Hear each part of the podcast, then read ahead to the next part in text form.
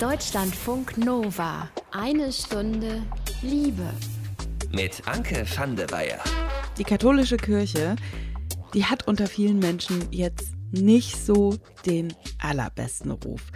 Mal ganz zynisch gesagt ist das ein Club von Männern, der sehr viel Geld hat und wo sehr viel so ganz heimlich still und leise passiert. Frauen spielen da wenig bis gar keine Rolle, weil Priesterin dürfen sie sowieso nicht werden. Und Keuschheit ist ja immer noch so eine Sache, dieses enthaltsame Leben. Nicht heterosexuelle Menschen, die existieren zwar mittlerweile sogar im Universum der katholischen Kirche, aber am allerliebsten spricht man da nicht so ganz viel drüber. Man akzeptiert das, aber eigentlich will man es nicht so richtig in den Fokus rücken. Und wenn mal irgendwas passiert, das das fromme Image irgendwie beschädigen könnte, dann wird es auch einfach mal so ganz schnell ein ganz kleines bisschen unter den Teppich gekehrt. Nicht ganz so zynisch könnte man sagen, die katholische Kirche ist ein sehr traditioneller Verein. Vor ein paar Wochen, da gab es aber so einen kurzen Moment, wo man dachte, warte mal ganz kurz, tut sich da einfach was in der katholischen Kirche? In Bezug auf homosexuelle Partnerschaften? Es hatte nämlich eine Doku über Papst Franziskus Premiere beim Filmfestival in Rom. Francesco heißt diese Doku, die ist vom Regisseur Jewgeni Afiniewski. Und in dieser Doku, da gibt es so einen Abschnitt, wo Papst Franziskus was sagt zu homosexuellen Partnerschaften. Unter anderem sagt er in dieser Doku, homosexuelle Partnerschaften sollten rechtlich abgesichert sein was von einigen Menschen dann tatsächlich so gelesen wurde, dass Papst Franziskus sich ausgesprochen hat für die Ehe für alle. Was er da jetzt genau gesagt hat und was das für die katholische Kirche bedeutet, das besprechen wir diese Episode. Und wir sprechen auch darüber, was so eine Ansage für junge homosexuelle katholische Menschen bedeutet. Also unter seinem Vorgänger, unter Benedikt, wäre, glaube ich, eine solche Aussage überhaupt nicht getätigt worden. Und dass sowas dann vom Oberhaupt der katholischen Kirche kommt, hat mich dann schon sehr gefreut. Das ist Florian, der ist Ende 20, schwul und katholisch. Und ihr habt schon gehört, ne? Da schwang auch ein ganz, ganz großes Aber mit. Und über genau dieses Aber habe ich sehr intensiv mit Florian gesprochen. Schön, dass ihr dabei seid. Deutschlandfunk Nova. Wir fragen uns, was ist los in der katholischen Kirche? Gibt es bald etwa die Ehe für alle, auch kirchlich? Wehen bald Regenbogenflaggen im Vatikan? Ändert die katholische Kirche gerade ihre Sichtweise auf homosexuelle Beziehungen? Denn Papst Franziskus, der hat sich in der neuen Dokumentation Francesco für eingetragene Lebenspartnerschaften homosexueller Menschen ausgesprochen. Und was das jetzt ganz genau bedeutet und welche Auswirkungen das haben könnte, das besprechen wir jetzt. Und um das alles zu verstehen, gibt es jetzt die Grundlagen, wie die katholische Kirche überhaupt zu Homosexualität steht. Es wird vielleicht an mancher Stelle so ein bisschen theoretisch, aber ich verspreche euch, es wird auch wirklich sehr, sehr interessant. Und vor allen Dingen ist es auch einfach wichtig, um halt äh, zu verstehen, wie die katholische Kirche warum Sachen sagt und äh, was da auch teilweise für Zwischentöne mitschwingen, die man auf den ersten Blick überhaupt nicht versteht. Ich habe über das ganze Thema gesprochen mit Christoph Paul Hartmann. Der ist Deutschlandfunk Nova Reporter und der ist Redakteur bei katholisch.de. Das ist das Informations- und Nachrichtenportal der Deutschen Bischofskonferenz. Ich wollte erstmal von Christoph wissen, was hat Papst Franziskus jetzt in dieser Doku eigentlich ganz genau gesagt? Also, es sind mehr oder weniger zwei Sätze, die dafür Aufsehen gesorgt haben.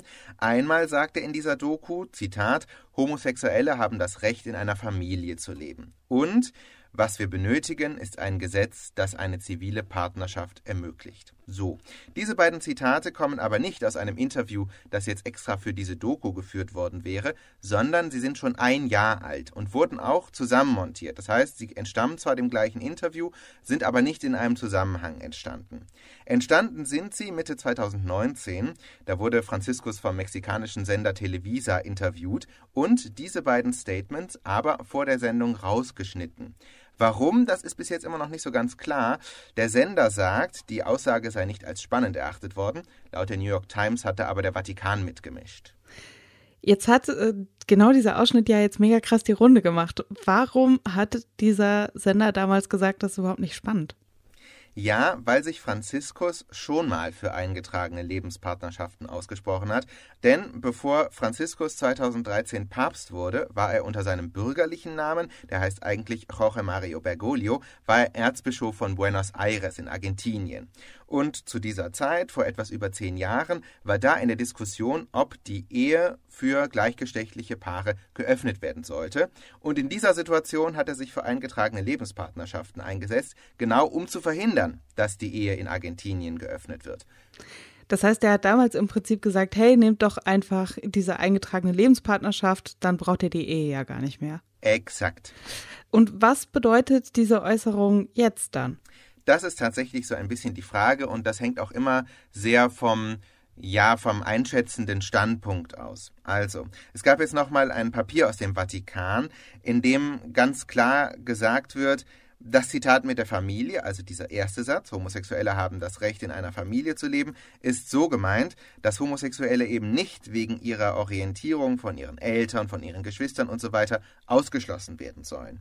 Und die Aussage zu diesen Lebenspartnerschaften, also dieses, was wir benötigen, ist ein Gesetz für eine zivile Partnerschaft, das hat er wohl tatsächlich im Zusammenhang mit diesem Fall in Argentinien gesagt in diesem Papier, ähm, das hat jetzt diese Woche die Runde gemacht, wurde ganz, äh, ganz klar nochmal gesagt, die Kirchenlehre hat er damit nicht geändert.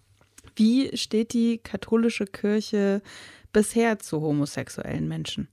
Da muss man ein bisschen unterscheiden. Also wenn es in Bezug auf homosexuelle Menschen auf, um die Einzelpersonen geht, ähm, da sagte der Katechismus, das ist so eine Art Glaubensunterweisungsbuch der katholischen Kirche, sie hätten ihre Veranlagung nicht selbst gewählt und für die meisten stelle sie eine, ich zitiere, Prüfung dar und ihnen sei, jetzt wird sozusagen wichtig, ich zitiere, mit Achtung, Mitleid und Takt zu begegnen.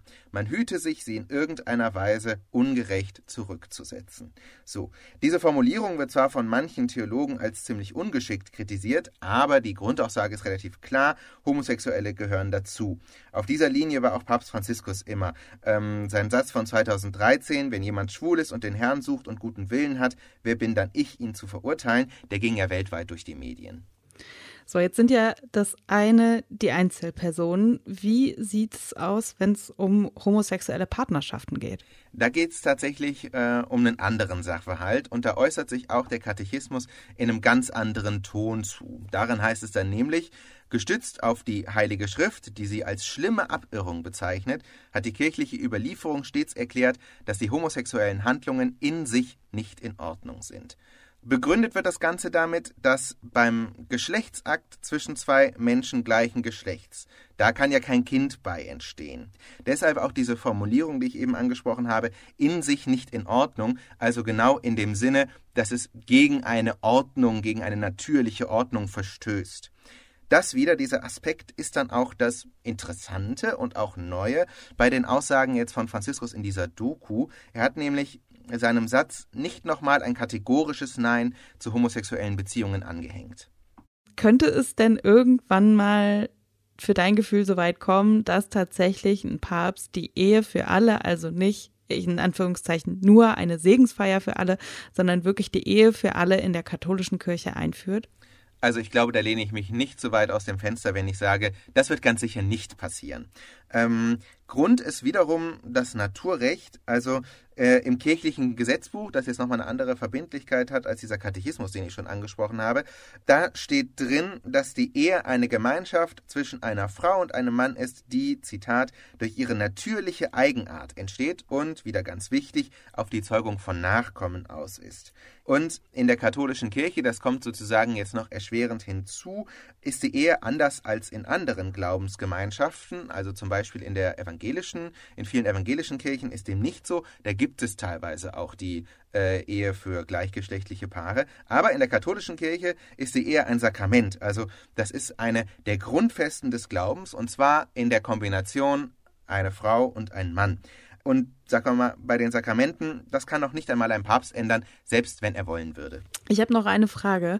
Ähm, Dieses kirchliche Gesetzbuch und der Katechismus, wie unterscheiden die sich? Also steht das eine über dem anderen oder existieren die so nebeneinander? Ist das eine wichtiger als das andere? Also, ähm, das kirchliche Gesetzbuch, äh, der äh, Codex Juris Canonici, ähm, das ist tatsächlich ein Gesetzbuch mit Paragraphen. Da geht es oft um kirchenrechtliche Regelungen. Was passiert, wenn und so weiter. Ähm, und der Katechismus ist eher ein, ja, ich habe es ja Glaubensunterweisungsbuch genannt. Da steht eher nochmal so Glaubenslehre drin. Christoph Paul Hartmann hat uns alle ein bisschen klüger gemacht, was die katholische Kirche und Homosexualität angeht. Und nachdem wir die theoretischen Grundlagen jetzt alle ein bisschen besser drauf haben, wird es hier gleich ein bisschen persönlicher. Ich habe nämlich auch noch mit Florian gesprochen. Der hat mir erzählt, wie das ist, sich als schwuler junger Mann in der katholischen Kirche zu engagieren. Deutschlandfunk Nova. Eine Stunde Liebe. Katholisch und homosexuell. Wie geht das zusammen? Welche Kompromisse muss man da vielleicht auch für seinen Glauben eingehen? Und wo kommt man vielleicht auch teilweise an seine Grenzen? Das habe ich mich in Vorbereitung auf diese Episode sehr, sehr intensiv gefragt. Und weil ich weder katholisch noch homosexuell bin, habe ich mit jemandem drüber gesprochen, der es besser weiß als ich. Mit Florian. Der ist 27, der ist Lehrer, katholisch und, ihr habt es euch gedacht, er ist homosexuell. Florian engagiert sich auch in der KJG. Das ist eine Untergruppe der KJG, der katholischen jungen Gemeinde. Das ist so ein katholischer Jugendverband. Und Florian ist in eine katholische Familie reingeboren worden. Er war unter anderem auch Messdiener früher und hat eben auch sich früh schon in der katholischen Kirche engagiert. Und irgendwann hat er eben gemerkt, er ist schwul. Und ich wollte von ihm wissen, ob diese Tatsache, dass er eben gemerkt hat, er ist homosexuell, irgendwas an seinem Glauben verändert hat.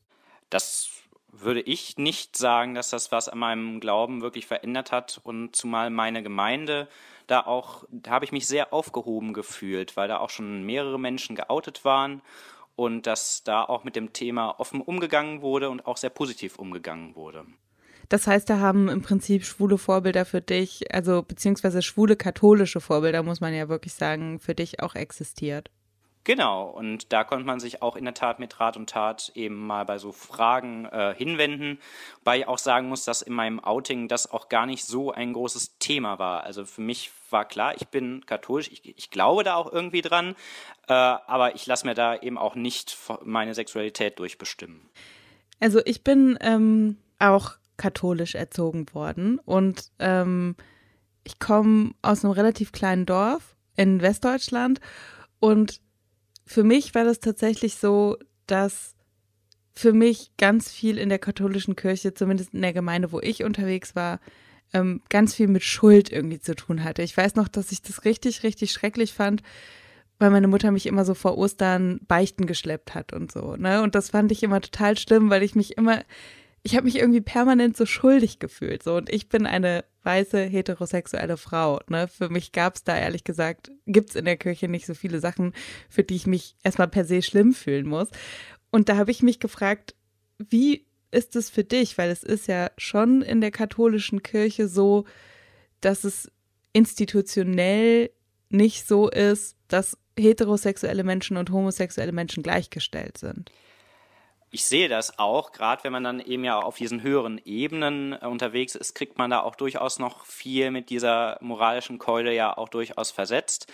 Aber ich, ich sehe halt vor allen Dingen, und das macht mir auch persönlich immer da Mut, dass ich sehe, an der Basis ist das an, in vielen Gemeinden zumindest vollkommen problemlos. Und ähm, dass wir da eben wirklich eher darüber nachdenken müssen, wie wir das wirklich den Menschen da oben äh, beibringen können, dass das eben kein Problem ist. Hast du das Gefühl, ähm, dass sich daran sowas ändert, dass man den Menschen da oben was beibringen kann?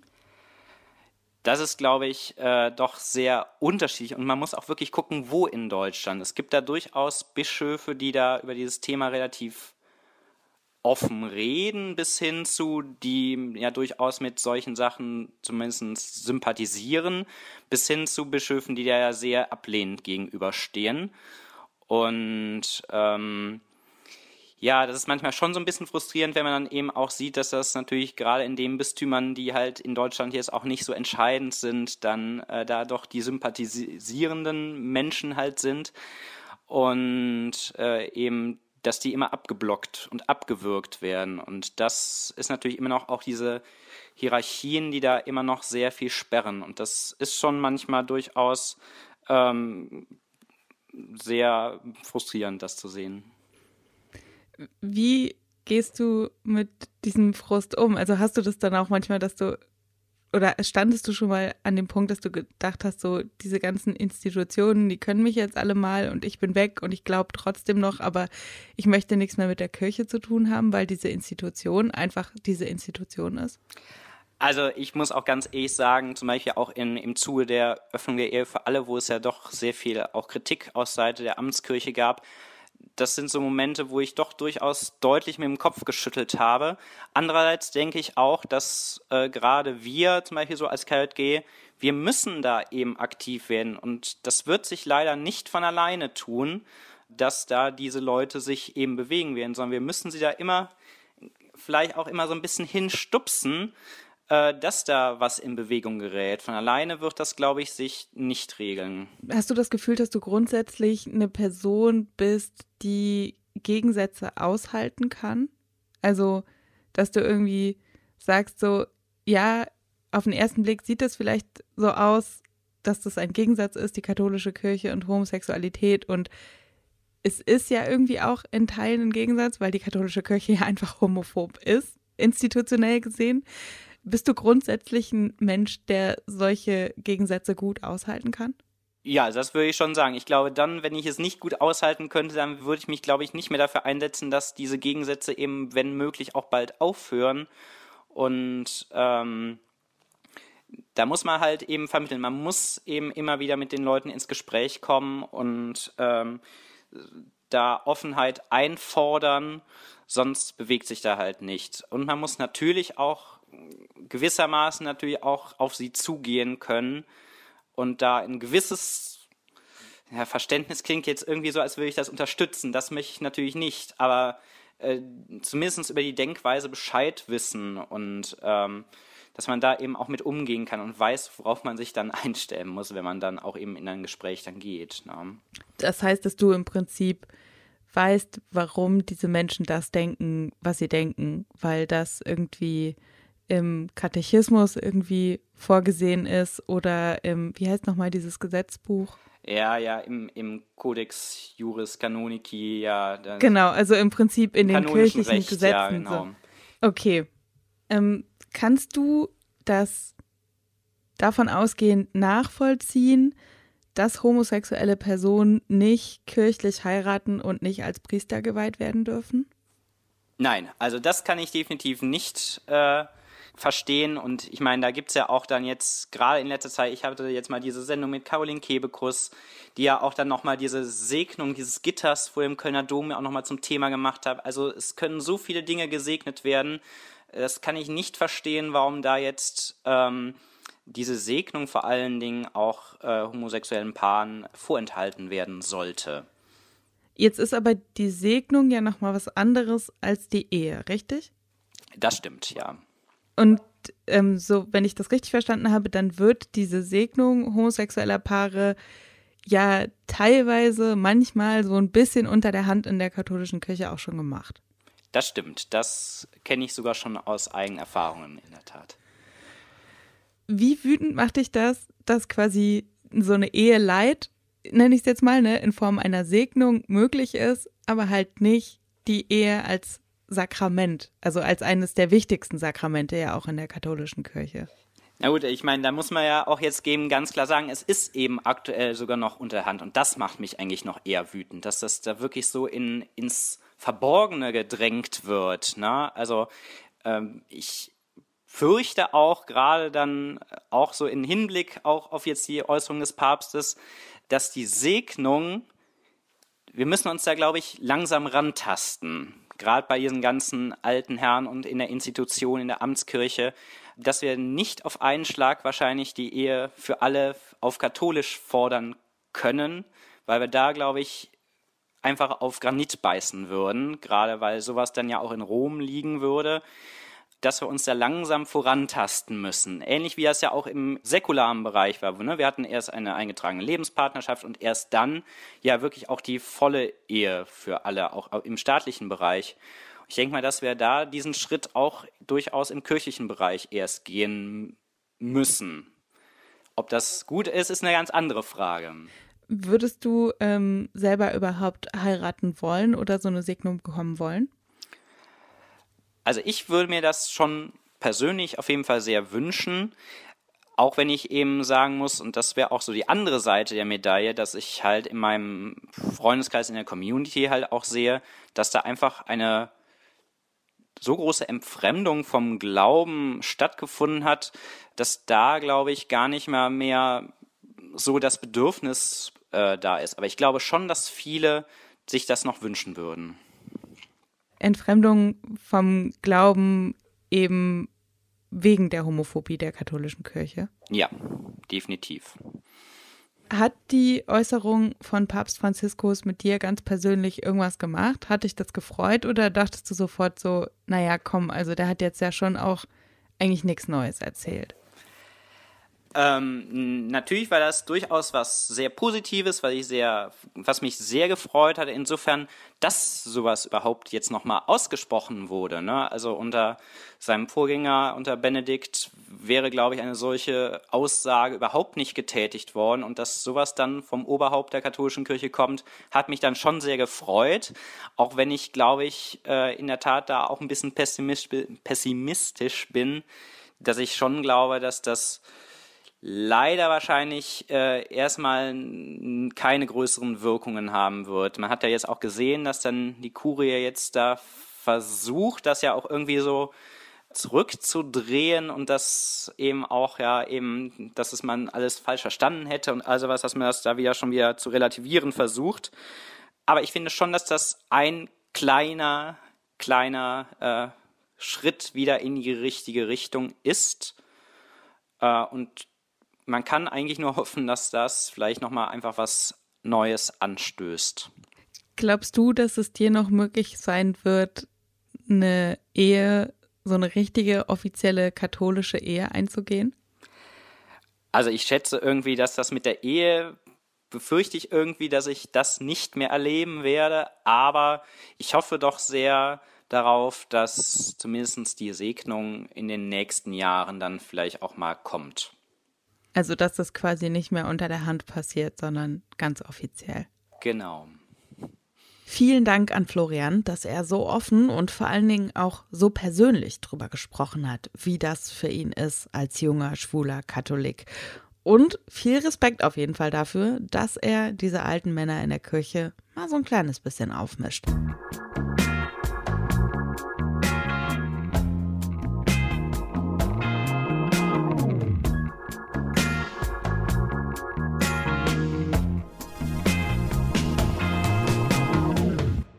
Hast du nicht mal Lust auf was Festes? Und das kannst du einfach so mit Leuten intim sein und nicht direkt eine Beziehung wollen?